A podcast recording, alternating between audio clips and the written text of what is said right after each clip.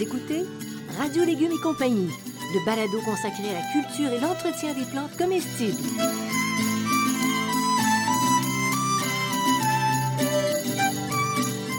Laitue, Basilic, plantation, poivron, bleuet, pollinisation, haricots, arrosage, fraises, insectes ravageurs et maladies, concombres, fertilisation.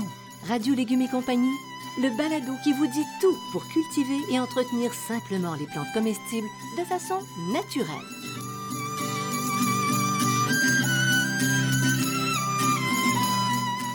Cette émission vous est proposée par Bionic, une gamme de produits certifiés biologiques. Issus notamment de la récupération des résidus marins des pêcheries de la côte nord, la gamme Bionic propose des engrais 100% naturels, des algues marines liquides et un compost forestier et marin.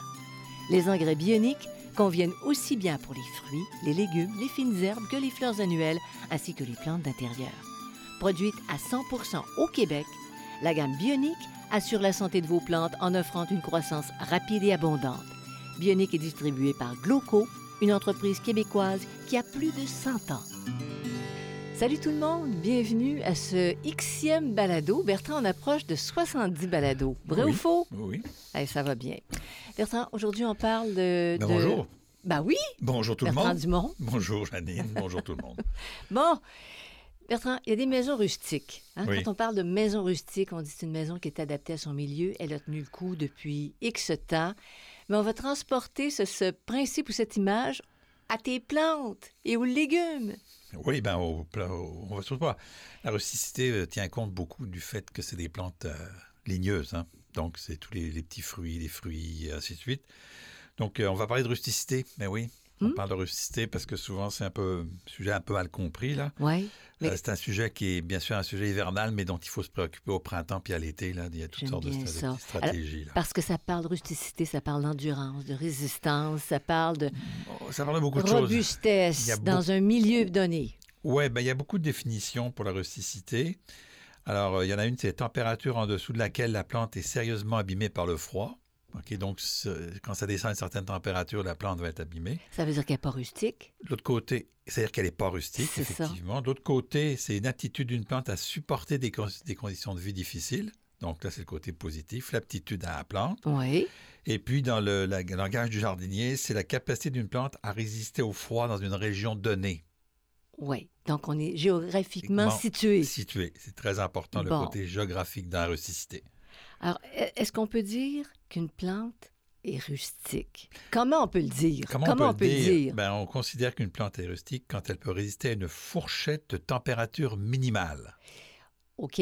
Moins est dans la 30, fourchette. OK. Donc, on a regroupé les plantes par zone de froid ou encore des zones de rusticité. Donc, par exemple, la zone 3A, je vais revenir sur le A un petit peu plus loin, c'est de moins 40 à moins 37,2 degrés Celsius. Ça, c'est ta fourchette. En zone 5B, on est de moins 23 degrés, 3 à moins 26,1.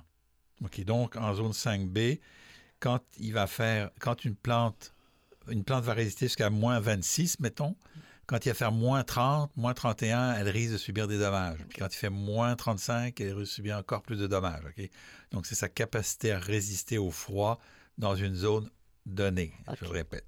Là, tu nous parles de zone. Moi, je vois une courte pointe. Oui. OK, je vois comme, comme- comment, comment ils s'y sont pris là, pour déterminer les zones de rusticité? Bon, alors ces deux personnes, c'est M. Ouellet et M. Shirk. Il y a quelqu'un en dessous. Il y a quelqu'un en dessous.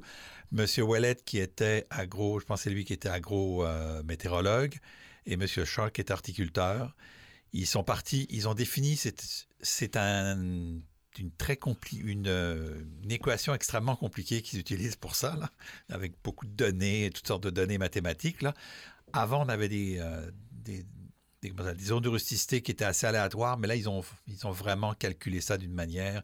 Et ils sont arrivés qu'au Canada, il y a 10 zones. Et je dis bien au Canada, faites très attention, je vais revenir là-dessus. Donc, on a une zone 0 qui est le Grand Nord jusqu'à une zone 9. Au Québec, on n'a pas de zone 9 qui est en Ontario. Je pense qu'il n'y a pas de zone 9 qui est en Colombie-Britannique.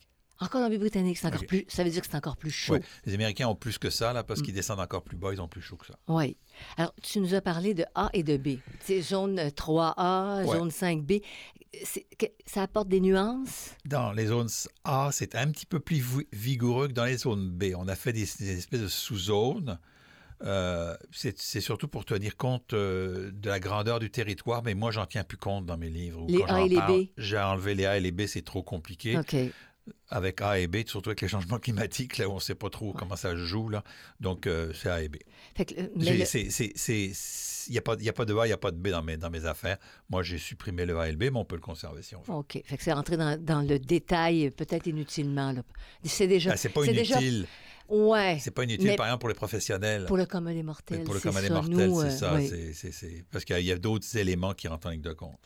Alors, on, on a décidé de découper un territoire en zone de rusticité. Est-ce qu'il existe d'autres critères Oui. que le froid? Oui, il existe d'autres critères Oui. que le froid. Bon, donc les températures hivernales minimales, ça c'est le froid, mais aussi la durée de la période de gel. Hein. Donc si c'est un petit froid euh, qui rentre quelques minutes puis qui repart une journée, c'est pas bien grave. Mais si c'est des froids qui, comme on a eu euh, en hiver 2022, euh, 21, 22, euh, où il a fait très froid, euh, les précipitations en été vont jouer. Les températures maximales en été vont jouer aussi. L'enneigement, hein, on sait par exemple que pour les plantes vivaces, quand il y a de la neige, ça va servir de protection. Les pluies de janvier. Pourquoi les pluies de janvier? Parce que c'est les pluies souvent qui sont des pluies verglaçantes, donc Ouais. qui vont créer de la, de la- la glace. Et la vitesse maximale du vent. Donc, c'est pas, c'est pas parce qu'il a fait moins 30 une année que forcément ce moins 30-là veut dire qu'il va y avoir des dégâts parce que la plante est à moins 25. Il y a d'autres éléments qui rentrent en ligne de compte.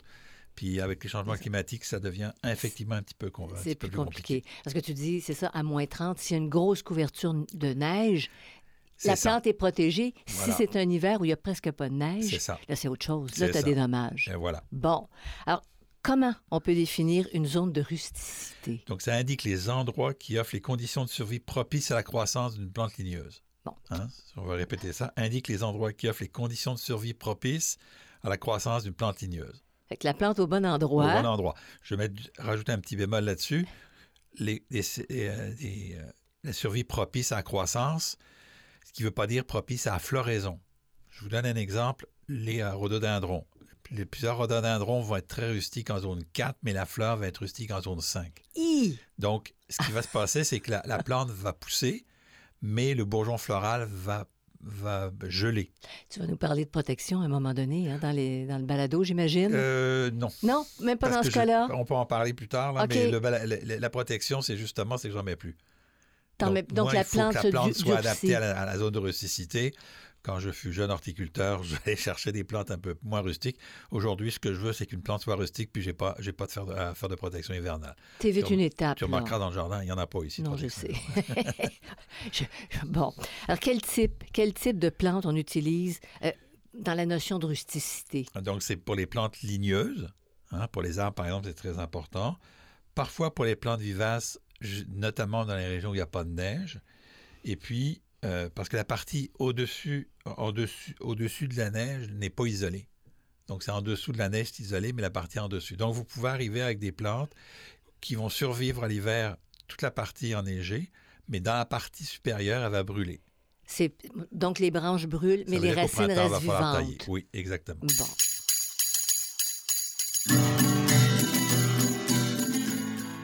Vous écoutez Radio Légumes et compagnie, le balado consacré à la culture et l'entretien des plantes comestibles.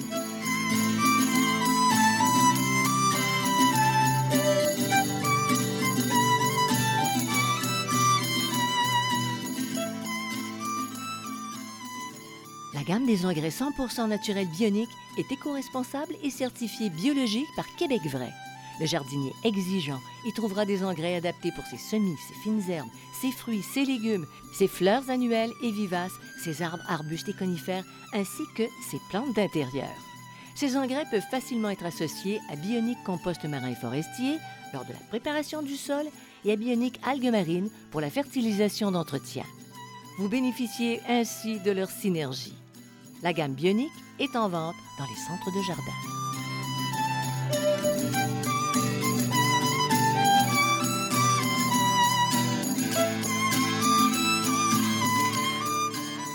Vous écoutez Radio Légumes et compagnie, le balado consacré à la culture et l'entretien des plantes comestibles. Monsieur Bertrand, Oui. est-ce qu'une plante en zone 3 peut survivre en zone 5? Oui, qui peut le plus, peut le moins dans ce système-là. Mhm. OK? Donc, une plante, euh, une plante plus, zone 3. Et donc, c'est une stratégie qu'on peut utiliser, notamment de dire, ben, au lieu, si je suis en zone 5, j'utilise que des plantes de zone 4, comme ça, je suis sûr de ne pas avoir trop de problèmes. Il y a des limites parfois. Les plantes de, zé- de, de zone 0, 1 et 2, ben, il fait trop chaud pour elles, Ça, ça fonctionne pas. pour le sud du Québec, Ah, pour, les, pour la zone 5. ah, OK? ah. Toutes les plantes qui sont nordiques, souvent, et c'est pour ça que souvent on, a- on se dit Ah mon Dieu, il y a belle petite plante là, dans, dans, dans, dans les zones, dans les zones froides du Québec. On essaie de les redescendre, puis ça marche pas. ça marche pas, il fait trop chaud, il y a trop de température, fait que les plantes vont pousser une année ou deux, puis elles vont, elles vont dépérir parce que là, elles ont trop chaud à ce Puis il y moment-là. a un exemple dont je me souviens, Bertrand. Le pavot euh, bleu Oui, qui était à Métis, à Métis-sur-Mer. oui. Beaucoup de difficultés à Montréal à le faire pousser. Oui. C'était trop chaud, Mais même lui, il y a la- mais longtemps. lui, il vient des, des- des- des- des montagnes de l'Himalaya, effectivement. Et à Montréal, c'est faisable, mais c'est très compliqué parce qu'il faut vraiment le, le- le mettre dans des, de bonnes conditions, euh, d'arrosage notamment, et effectivement. Donc, on peut plus, plus, peu, peu le plus, peu le moins, sauf pour les- ce qui vient des zones 0, 1 et 2, mais on n'a pas grand-chose qui vient des zones 0, Non. 1 et 2. Un autre exemple, c'est la chicouté. Ben, la chicouté, c'est une plante qui va plus pousser dans le nord que pousser dans le sud. Bon, alors on, on l'exclut, on ne fait pas de, pro- de projet d'expansion, s- on peut mais on s'amuser, peut. mais on- on n'en cultive Ouais. pas. grand- grand- Alors, est-ce que le terme de rusticité, ça s'applique à toutes les plantes? Non, ça s'applique principalement aux plantes cultivées, hein, parce que c'est des plantes qu'on déplace. Dans la nature, les végétaux, ils vont croître euh, dans un milieu qui leur est favorable. Ils- toujours, ils, sèment, ils vivent et ils meurent à l'endroit que la nature va les mettre. Ouais. Donc, c'est la, nature qui définit la, la zone de rusticité. C'est-à-dire que s'il y, y a une graine qui s'en va, puis, euh, euh, mettons, à, à 20 km de où est-ce qu'elle est habituellement, puis qu'elle est dans une zone qui n'est pas une zone rustique, qui va peut-être sortir la première année, mais elle va geler la deuxième, donc ça. elle va disparaître, on la verra jamais. Donc, la rusticité, c'est aux plantes qu'on déménage C'est ça. de place. C'est ça. Bon, correct. Quelles sont les limites d'un tel système, les fameuses zones de rusticité? Alors, ça, c'est les, euh, selon Ressources naturelles Canada, parce que c'est Ressources naturelles Canada qui gère ce, ce dossier-là. Donc, on peut Euh, avoir les références là, Oui, si on veut savoir dans quelle zone oui, de ben, je, rusticité. vous- je vais vous la donner la référence tout à l'heure. Euh, donc, c'est une carte générale. Il n'y a, pas de- il y a pas de précision, c'est pour ça. en- euh, c'est plus ou moins entre deux zones. C'est pour ça que j'ai j'ai abandonné les, les A et les B, là, parce que c'est plus ou moins. Donc, c'est pas, ça, ça complique la vie pour rien. Ils disent que des erreurs peuvent se glisser dans les données provenant des stations météorologiques, euh, ainsi que des, des, euh, des estimations effectuées entre les stations. Donc, la prise de données peut être erronée, donc s'il peut y avoir des problématiques qui se créent. Donc, une plante qui est zonée d'une certaine manière et pas tout à fait exactement la bonne zone, ça c'est, il se, il se lave un peu les mains avec ça. Hmm. Et puis, elle ne reflète pas les fluctuations du climat d'une année à l'autre, ainsi que les variations locales. Et ça, c'est de plus en plus présent. Oui, ça, c'est euh, c'est varia- très important. Là, donc, on va en reparler avec les, les changements climatiques tout à l'heure. Euh, les variations possibles à l'intérieur d'une zone, c'est le changement de topographie. Hein? Si Vous êtes en montagne, par êtes- c'est ça, exemple. vous êtes dans un terrain en pente. En haut de la pente puis en bas de la pente, souvent, c'est pas la même température. En bas de la pente, parfois, c'est plus froid au printemps plus, euh, et à l'automne, mais moins froid en hiver parce qu'il y a de la neige. Donc, c'est c'est ça. Puis si tu cultives, euh, si tu cultives dans le fond d'un dans le fond d'une pente, au- au- C'est tu sais, ça. plein soleil, là, tu as beaucoup. C'est ça. T'as une zone de rusticité qui est beaucoup plus C'est ça. chaude. Comme on a souvent dit, euh, Westmount, qui était sur le, flanc sud du Mont-Royal, Ah, on était en zone 5B, mais on a souvent dit qu'il était en zone 6A parce qu'il était beaucoup plus chaud. Il y avait effectivement à Westmount des arbres qui ne poussaient pas, mais parce qu'il y avait l'ensoleillement. Alors que euh, sur le centre-ville, on ne pouvait pas parce qu'il n'y avait, il y avait pas cette, cette chaleur-là qu'il y avait. c'est ça. Les variations dans, le couvert de- dans la couverture de neige, plus il y a de neige, mieux c'est. Les variations climatiques observées d'une année à l'autre, hein, je dirais plutôt les variations, les, les événements météorologiques exceptionnels. Mhm. Donc, une année froide par rapport à dix années chaudes ne veut pas dire que la rusticité est moins bonne. Que la zone de rusticité, c'était moins bonne. C'est, sur, sur du temps, la rusticité. C'est pas seulement une année. Et de toute façon, oh, c'est un grand débat aujourd'hui, mais avant, c'était pareil. Avant, quand les zones de rusticité n'avaient pas, avaient pas été modifiées à cause du changement climatique, on avait toujours des, on avait toujours des événements météorologiques exceptionnels. Donc, des années où est-ce qu'on était en zone 5, puis là, on, on retombait en zone 4 parce qu'il faisait très froid cette année-là. Donc, quelle que soit la, la, la manière dont on le calcule, c'est- il y a toujours des, des, euh, Des variables. variables. Oui. Et puis, les techniques de jardinage ont aussi un impact négatif sur la survie des plantes à un moment donné. Là. Euh, Les pratiques qu'on ut- qu'on utilise en jardinage Ouais, peuvent être dommage- dommageables pour nos plantes. Oui. OK. Est-ce qu'il existe des facteurs qui influencent la rusticité d'une plante, à part tout ce que tu viens de mentionner? L'âge de la plante, Ah, tiens donc! OK, plus une plante est vieille, plus elle va être résistante, OK. souvent. C'est contraire, c'est contraire de l'humain. C'est contraire de l'humain. C'est renforcé. Mais euh, oui, parce qu'elle s'est renforcée puis elle s'est adaptée à la température. OK? Le type de sol, Mm. si on plante la plante dans un, ve- dans un mauvais sol, par exemple un sol euh, où les racines ne seront pas en bon état, ben là, on difficulté. L'altitude, hein, on parle beaucoup de, de- de- comme si on était sur un plateau, mais euh, quand on est dans les Laurentides, par exemple, on monte. Quand on est dans les stries, on monte. Donc, Hein. La zone de rusticité globale, elle est là, mais dans la, dans la montagne, on a peut-être des zones de rusticité différentes. Donc, quand- plus on monte, plus on s'en va vers des, des cultures général, nordiques. oui. Tu sais, si on passe au, au- au Mont Albert en Oui, Gaspésie, c'est ça. c'est même chose. Là, tu en trouves des Ben, plantes, des nordiques. Le, là. le Mont Albert, c'est différent parce que le Mont Albert, c'est une zone zéro sur le, sur le top Le du, plateau. c'est ça. Mais ça, c'est pas un cas particulier. Là. ça. Mais, mais même si vous prenez, maintenant, on prend le Mont Harford, ben, si vous regardez la neige au Mont Harford, il va y avoir de la neige au Mont Harford puis de la pluie en bas. Donc, la température est plus basse en haut qu'en bas. C'est ça. Donc, ça va changer aussi. Donc, quand tu fais tes plantations, tu dois considérer aussi l'altitude. Oui, on doit Ouais. considérer l'altitude. La position de la plante par rapport à son environnement. Par exemple, si elle est long d'un mur, un treillis, une haie, ben, à ce moment-là, quand on est le long d'un mur au, au plein sud, comme par exemple avec des espaliers fruitiers, ben, à ce moment-là, on va avoir plus de temps. La température va être plus chaude. Pourquoi? Parce que le mur va prendre de la, de la chaleur puis il va retenir la chaleur. Fait que là, on peut intervenir On- facilement sur nos terrains On peut intervenir sur nos terrains. pour gagner en zone de rusticité, en Et chaleur. aussi l'entourage de la plante. Plus une plante est seule, moins elle est protégée du froid. C'est bizarre, c'est logique, hein? Hein? Ouais. Mais c'est ça, elle est toute seule. Ouais. Il y en a qui vont faire, il y a, il y a notamment euh, les, les et euh, les, euh, les noyers sont des plantes solitaires, donc elles, elles sont habituées. Mais il y a une protection qui va se faire. Pourquoi? Parce qu'à l'intérieur, souvent, quand on rentre dans un bois, on- ceux qui font du ski de fond le savent, quand on est à l'extérieur du bois, ben on- il fait froid. Puis dès qu'on rentre dans le bois, la température a tendance à être... Il y a moins de vent, il y a moins de- d'effets comme ça. Oui, Donc, c'est ça. donc il y a un effet de protection. Bien. Puis la zone de rusticité qui est indiquée sur une plante, est-ce qu'on peut se fier à ça? Non, c'est pas une donnée fiable. Pour Euh. une bonne raison, parce que les Américains et les Canadiens n'ont pas la même zone de rusticité. Les Américains commencent à 1 et les Canadiens commencent à 0. Ça fait, ça fait Donc, beaucoup de... Une, euh, quand vous avez un, ce qu'on appelle un USD, euh, une, une- une zone de rusticité américaine, je vais arriver à le dire, 4, c'est un 5 au Canada. Donc, il y a un décalage. Donc, si vous achetez une plante qui, est- qui a été étiquetée aux États-Unis, avec un 4, c'est un 5. Donc, si vous achetez un 3, c'est un 4 et ainsi de suite. OK, donc on peut s'y retrouver. On peut s'y retrouver, mais il faut Il faut savoir être prudent. où est-ce que la plante a été, a été étiquetée. Ah ben là, là, fouille-nous, là. C'est pour ça que je vous dis que Non, c'est pas toujours. D'accord, oui. Euh, puis il y a- il y, a effectivement, on peut s'y fier, mais il y a beaucoup de conditions en jeu. Je vous les ai données, l'âge de la plante, le type de sol, l'altitude. Ce qui est intéressant, ce qu'il faut faire, c'est tenir des expériences, des- des- tenir compte des expériences existantes et principalement de celles des pépiniéristes. Les pépiniéristes ont une responsabilité de vous proposer des plantes rustiques dans votre région ou de vous indiquer si la plante n'est pas rustique. Ça, c'est ça, c'est ton, c'est ton p- fournisseur, Ça, c'est ton- en fin de compte. C'est la jardinerie qui Oui. devrait être assez professionnelle pour vous dire Ah, cette plante-là, attention, c'est une plante de zone, euh, mettons, tu es en zone 3, 4, puis ça, c'est une plante de zone 5, fait qu'il va y avoir la protection hivernale ou tu as des risques de la perdre.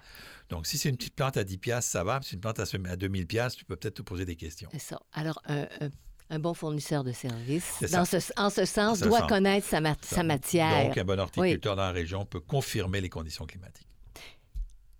Donc, ça va pour ça. On dit l'horticulteur régional, Oui. c'est le, le- le mieux indiqué pour ça, te fournir les bonnes ça. informations. Alors, comment connaître la zone de rusticité? Mais il faut nous? consulter le site de Ressources naturelles Canada. Vous allez sur la page de radiolégumes.com et vous allez avoir le lien directement sur la carte euh, nécessaire pour, pour y arriver.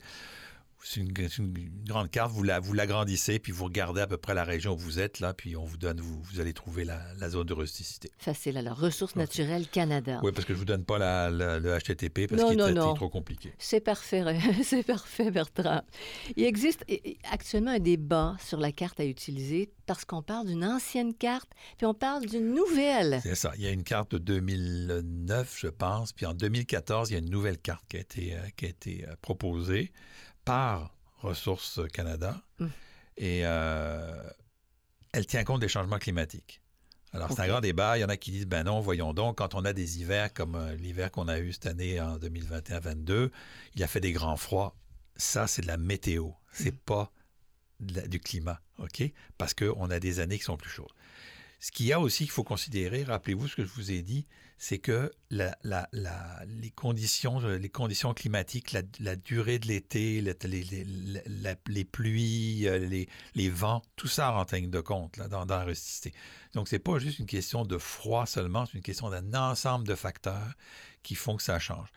Moi, ce que je vois dans notre environnement direct, c'est des plantes que je cultivais pas il y a 30 ans, que je peux cultiver aujourd'hui. C'est assez fou, hein? Oui. Je pense au budléia, je pense aux hibiscus euh, ligneux, euh, je pense à des plantes comme ça. Qui étaient impossibles qui avant. Qui étaient impossibles avant. Mm.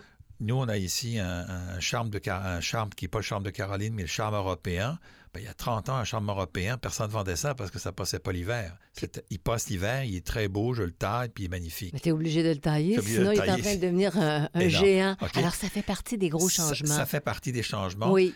Et moi, je tiens surtout au fait que les, hivers, les, les, étés sont plus longs et ils finissent plus tard. OK? Donc, la plante a plus le temps encore de se préparer, là, de, de, rentrer des, euh, des, nutriments, puis de rentrer des, des, toutes sortes de des sucres, des tanins, des, toutes sortes de choses qui rentrent en ligne de compte. Et on dirait que la plante se prépare un peu mieux. Le seul problème quand on a, c'est que quand on a des, des, yo-yos, ce que j'appelle des redoux, ça, c'est pas bon pour la plante. L'hiver. L'hiver. OK, donc, mm. mais la, pour moi, la carte 2014, elle correspond à ce que je vois dans mon environnement. Donc, c'est pour ça que je conseille cette, carte-là. Vous écoutez Radio Légumes et compagnie, le balado consacré à la culture et l'entretien des plantes comestibles.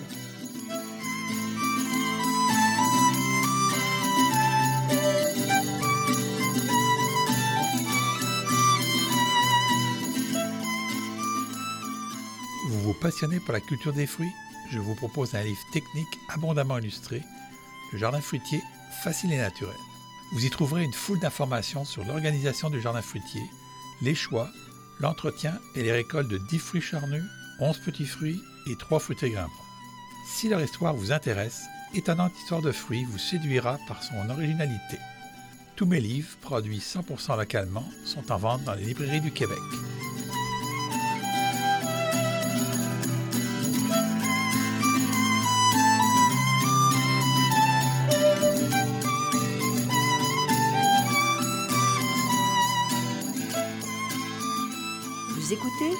Radio Légumes et compagnie, le balado consacré à la culture et l'entretien des plantes comestibles.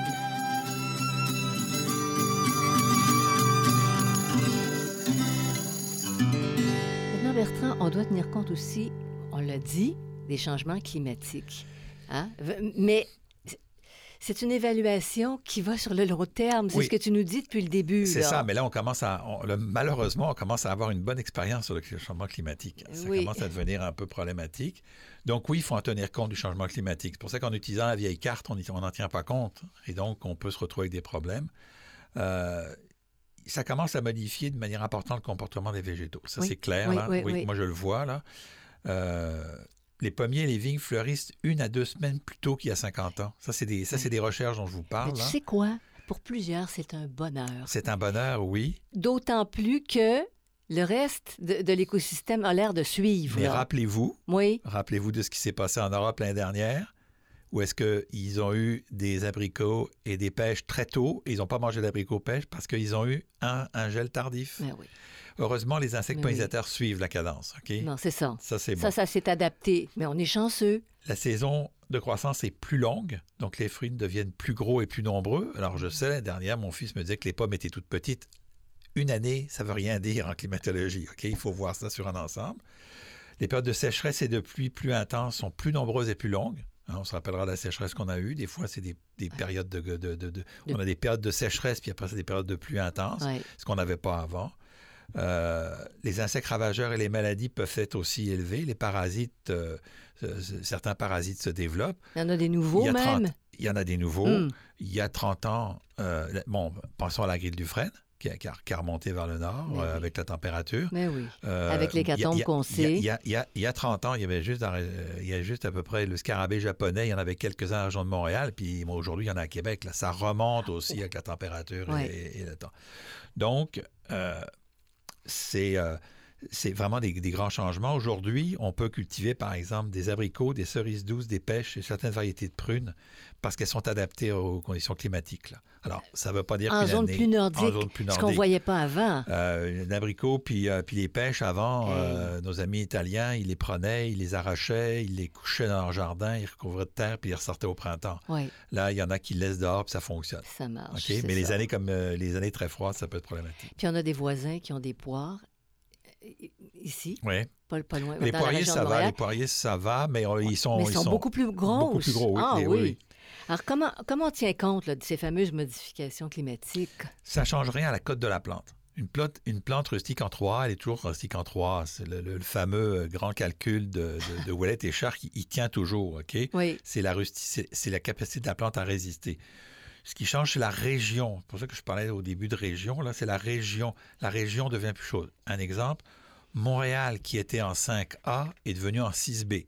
Donc, Montréal est passé de 5 à 6. ça, c'est confirmé. OK? Ça, c'est confirmé Oui. dans la carte de 2014 que moi, j'utilise. Oui, OK? ben oui, ben oui. Il faut, il faut parce que s'ajuster. l'industrie, il y en hein. a encore qui ne suivent pas, là. Mais moi, je l'utilise, c'est ce que je fais. OK? Mais donc- tout le monde devrait l'utiliser. Donc, on va utiliser. Oui, on n'est pas d'accord. Ouais. Comme je te dis, il y a des débats tout le temps. Oui, Euh, on n'est pas français, pour- on n'est pas francophone, des Français pour rien quelque part dans notre euh, génétique, tout le monde. Donc, euh, on discute tout le temps pour savoir qui a raison et qui a tort. Mais donc, c'est, c'est, euh, on- ce qu'on va faire, c'est qu'on est, on revient en 6. Donc, on a toutes les plantes qui vont, mettons, de, de 2, de 3, parce que je vous ai dit que les 0, 1, 2 étaient compliqués, de 3 à 5, plus celle de 6. On rentre de nouvelles plantes. Mhm. C'est ça qu'on fait. OK? On va pas, on, on déplace pas la, la zone, se déplace pas, le territoire se déplace pas. c'est les plantes. C'est la zone, c'est les plantes qu'on va utiliser qui déplacent. s'adaptent. Bon, ma- maintenant, j'ai- abordé la question un petit peu plus tôt de la Ouais. protection hivernale à la lumière de ce que tu nous as dit et des capacités d'adaptation des plantes. Oui. Qu'est-ce qu'on fait avec les protections hivernales? Inutile si la plante correspond. La zone et la plante correspondent. Moi, là, j'utilise toujours des plantes qui correspondent. Puis, je- des fois, j'ai que je sais qu'elles ne correspondent pas. Euh, Rappelle-toi notre phénix, puisque si on a un petit peu de feng shui dans le jardin, notre phénix en avant de la porte, qui est un érable, un érable rouge du Japon. Oh, qui est beau, puis qui avait de la misère les Qui- premières Des années. puis, ça, puis là, il est, il est magnifique. Là. On voit Ouais. les changements, on l'a devant la porte. Oui, la protection hivernale, elle est parfois utile la première année. Hein? bon, le temps, euh, avec une nouvelle plantation. Et notamment avec les changements, avec la mondialisation, on a beaucoup de plantes qui peuvent venir de Colombie-Britannique où la température et les plantes ne sont pas adaptées au froid Mm. ou de venir des États-Unis. Donc, la première année, elle est utile pour les plantes en limite de zone. Donc, si vous ne voulez pas compliquer la vie avec la protection hivernale, vous choisissez des. vous- si vous êtes en 5, vous, vous utilisez du 5. Euh, si vous êtes en, en 5 puis vous utilisez du 7, il va falloir mettre de la protection hivernale. Bon, fait que si tu résumes ça à quelques plans, c'est pas si mal, la si protection hivernale, c'est Mais ça. il faut savoir que la protection hivernale, c'est pas une panacée, puis vous pouvez mettre la protection hivernale puis perdre votre plante Plante, encore. C'est ça.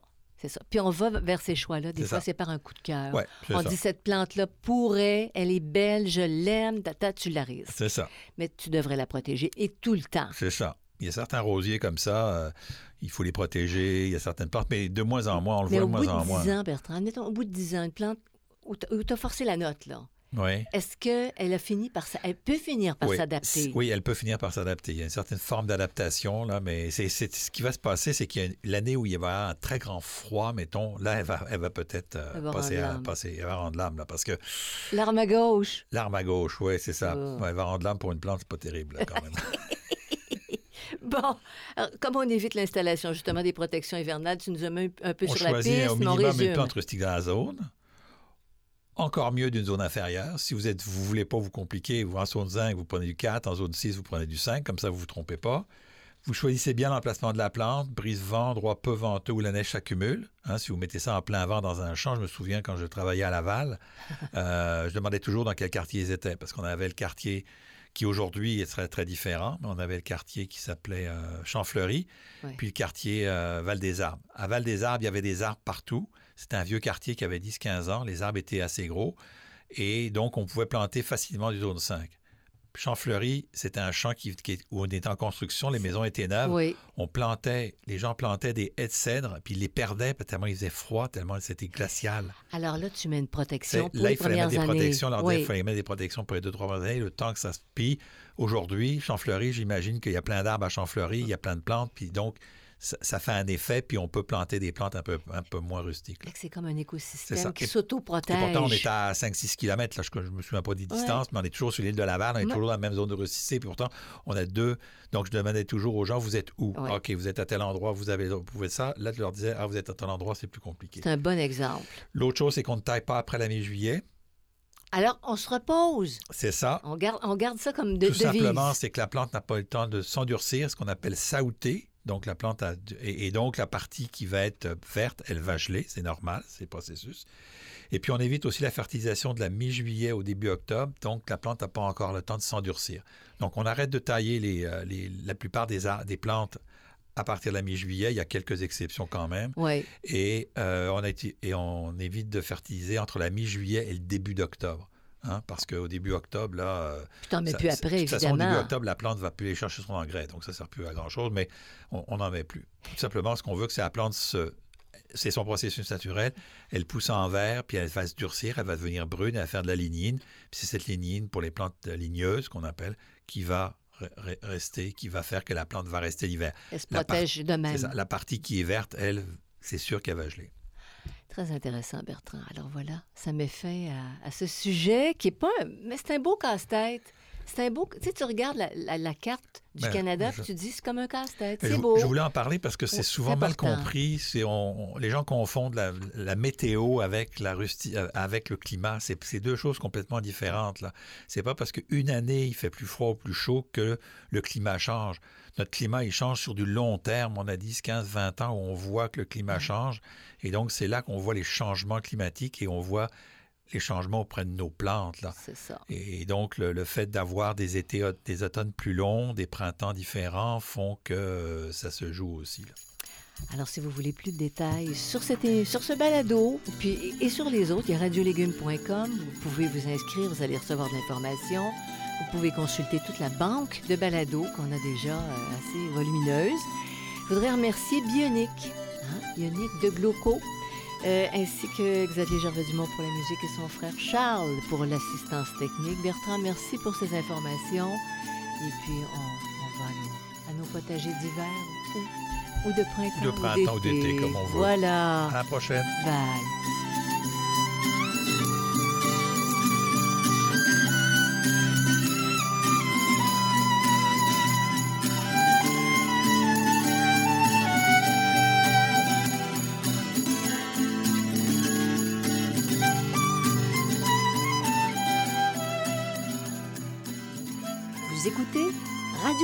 Compagnie, le balado consacré à la culture et l'entretien des plantes comestibles.